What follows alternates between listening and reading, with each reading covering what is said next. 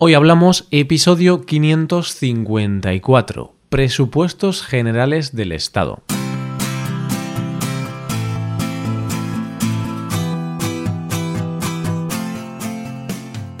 Bienvenido a Hoy Hablamos, el podcast para aprender español cada día. Ya lo sabes, publicamos nuestro podcast de lunes a viernes. Puedes escucharlo en iTunes, en Android o en nuestra página web Recuerda que en nuestra web tienes disponible la transcripción y las hojas de trabajo de este episodio y de los episodios anteriores. Si quieres acceder a todo el contenido premium y además quieres apoyar la creación de este podcast, hazte suscriptor premium en hoyhablamos.com.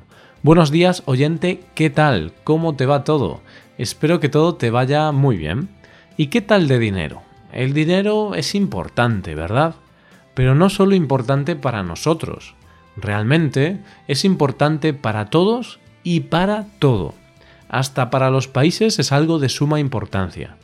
¿Sabías que en España tenemos elecciones anticipadas porque no se ha llegado a un acuerdo para sacar adelante los presupuestos generales del Estado?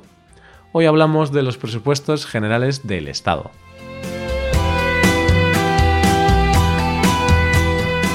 Como te he dicho al principio, el dinero es importante. Nos guste o no, es algo necesario e importante. Y precisamente para un país también es importante. pues para el buen funcionamiento de un país hay que tener policía, bomberos, carreteras, hospitales, administraciones públicas, pensiones, ayudas públicas y muchas más cosas. Y para tener estas cosas hay que pagar salarios, financiar nuevas construcciones, pagar el mantenimiento de las cosas, bueno, hay muchísimos gastos. Por supuesto, según el país, el tamaño e importancia del Estado varía. En algunos países, como en España, el Estado es muy importante porque tenemos educación y sanidad públicas, por lo que el Estado gasta mucho dinero en escuelas, universidades, hospitales y demás. También tenemos un sistema de pensiones público muy potente y un sistema de ayudas sociales del que también dependen muchas personas, como los parados, las personas minusválidas, las víctimas de violencia terrorista o de violencia de género y muchos más colectivos con problemas. De hecho, en España se llama esto de forma despectiva Papa Estado. Es una forma de decir que solamente dependemos del Estado y esperamos que nos resuelva todos nuestros problemas. Este sistema es bastante distinto si lo comparamos con otros países, como Estados Unidos. Sé que siempre comparo España con Estados Unidos, pero es que es el país que más conozco por cosas que me cuentan amigos o estudiantes, y en algunas cosas España y Estados Unidos somos muy diferentes, por lo que es un buen país para hacer comparaciones. En el caso de Estados Unidos, las cosas que he mencionado antes, como las pensiones, la educación o la sanidad, no dependen tanto del Estado. Y además, las personas, en general, no dependen tanto del Estado, sino que cada persona tiene que buscarse la vida. Bien, pues lo dicho, en algunos países los gastos del Estado son grandes, mientras que en otros países la estructura del Estado es más reducida o simplemente distinta. En unos países se gasta más en el ejército y en otros hay mayores gastos en sanidad, por poner un ejemplo. Y donde hay gastos tenemos presupuestos. En casa tienes un presupuesto, ¿no?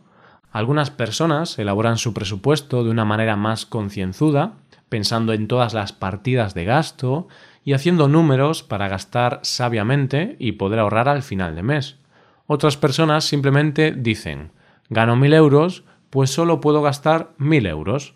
Es más simple, quizá menos sensato, pero bueno, mucha gente lo hace así. Pues de la misma forma, un país necesita unos presupuestos para organizar sus gastos, para saber cuánto tiene que gastar o invertir en cada cosa y para hacer que el país funcione adecuadamente. En el caso de España es curioso cómo se organizan los gastos y los presupuestos porque no es tan fácil como decir recaudamos dinero gracias a los impuestos y el Estado reparte ese dinero en diferentes cantidades para pagar distintas cosas. Lo que pasa en España es que tenemos un sistema descentralizado. Es decir, algunas cosas las gestiona el Estado central directamente, pero otros temas son gestionados directamente por las comunidades autónomas. Cada región de España se autogestiona determinadas cosas. Es el caso de la sanidad, como hablábamos en un episodio pasado, que es un tema que depende de cada comunidad autónoma y cada región decide cuánto gasta y qué hace en relación al sector sanitario público. Por eso, en las cosas que dependen de las comunidades autónomas, España no tiene un presupuesto general, sino que cada región tiene su propio presupuesto. Pero de algún sitio tienen que sacar el dinero, ¿verdad? Vale, pues el Estado central es el que se encarga de recaudar la mayor parte de los impuestos en España. Los impuestos indirectos, como el IVA, o los impuestos directos, como el IRPF, o sea, el impuesto a la renta, a los ingresos el Estado central amablemente nos dice Señor Gutiérrez, ha ganado usted 20.000 euros este año, así que nos tiene que pagar 3.000 euros. es más complicado que esto, ¿no? Pero es una forma de simplificarlo.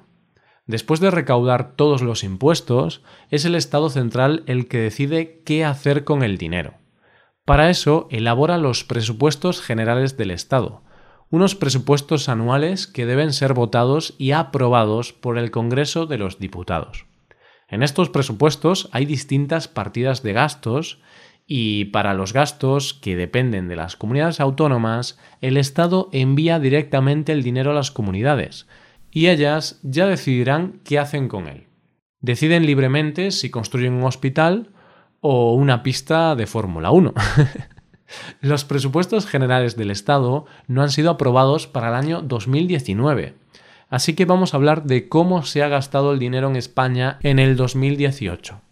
En ese año el Estado ha presupuestado un gasto de 327.955 millones de euros. No podemos decir que estamos forrados, porque aunque España está entre los países más potentes de Europa, todavía no hemos alcanzado una situación económica ideal. Pero bueno, en los últimos años hemos mejorado bastante. Vamos a ver los principales gastos del Estado español.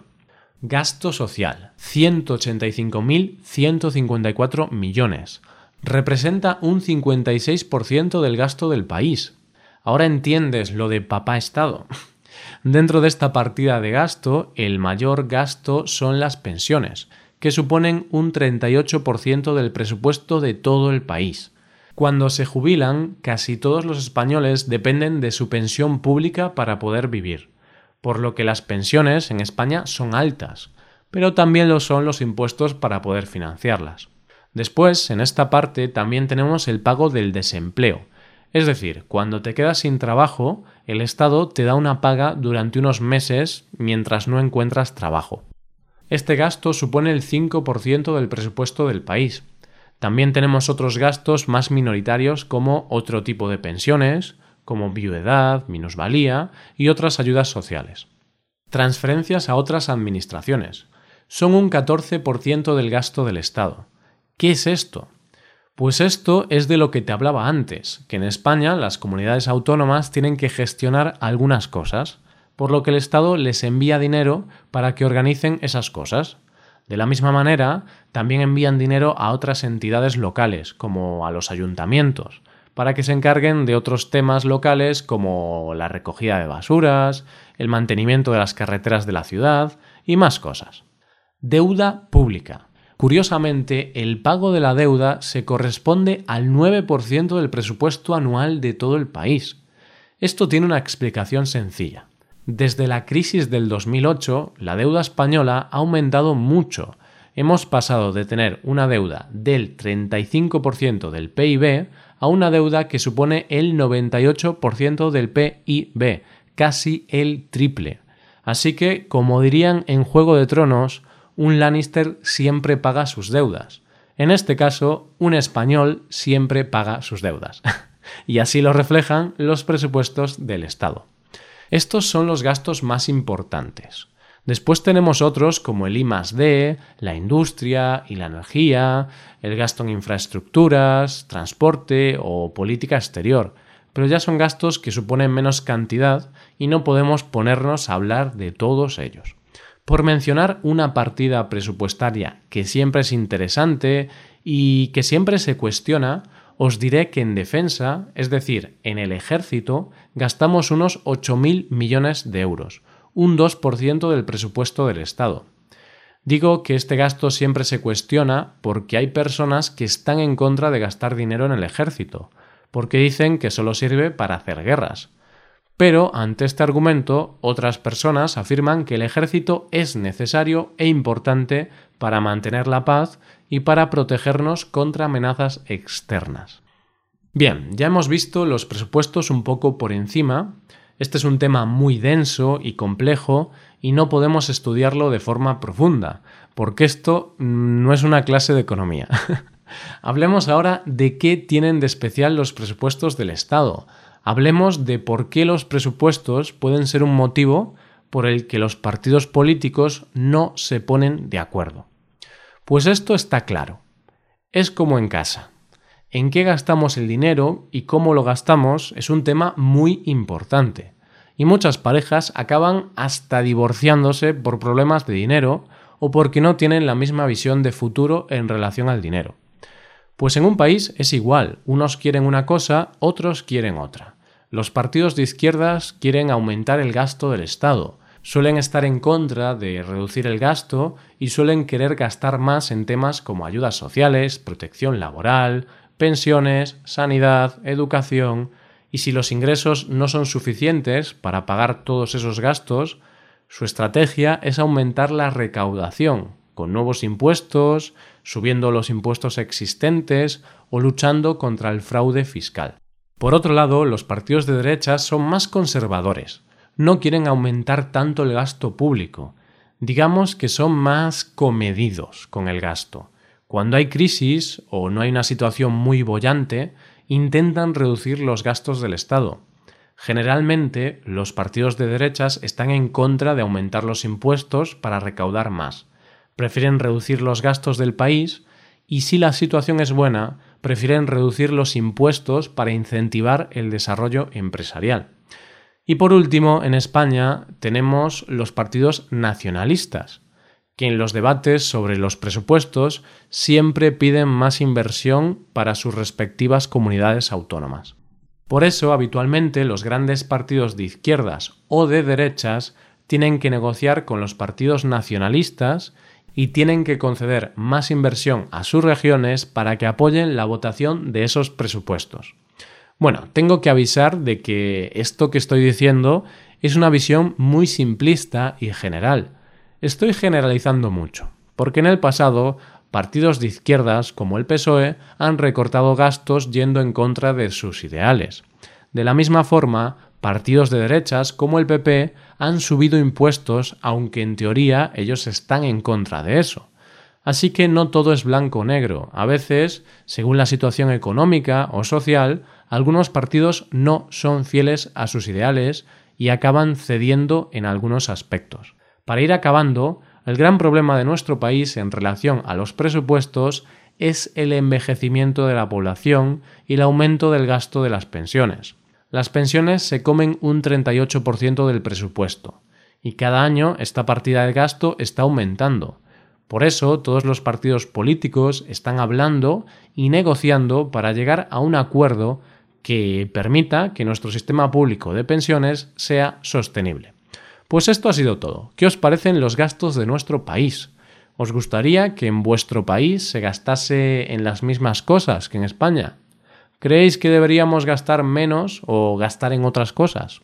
Y esto es todo por hoy. Si te gusta este podcast y aprecias el trabajo diario que realizamos, te invitamos a que te hagas suscriptor premium. Los suscriptores premium pueden acceder a la transcripción y al PDF con ejercicios y explicaciones. Hazte suscriptor premium en hoyhablamos.com. Muchas gracias por escucharnos. Nos vemos en el episodio de mañana, donde hablaremos de expresiones en español. Pasa un buen día. Hasta mañana.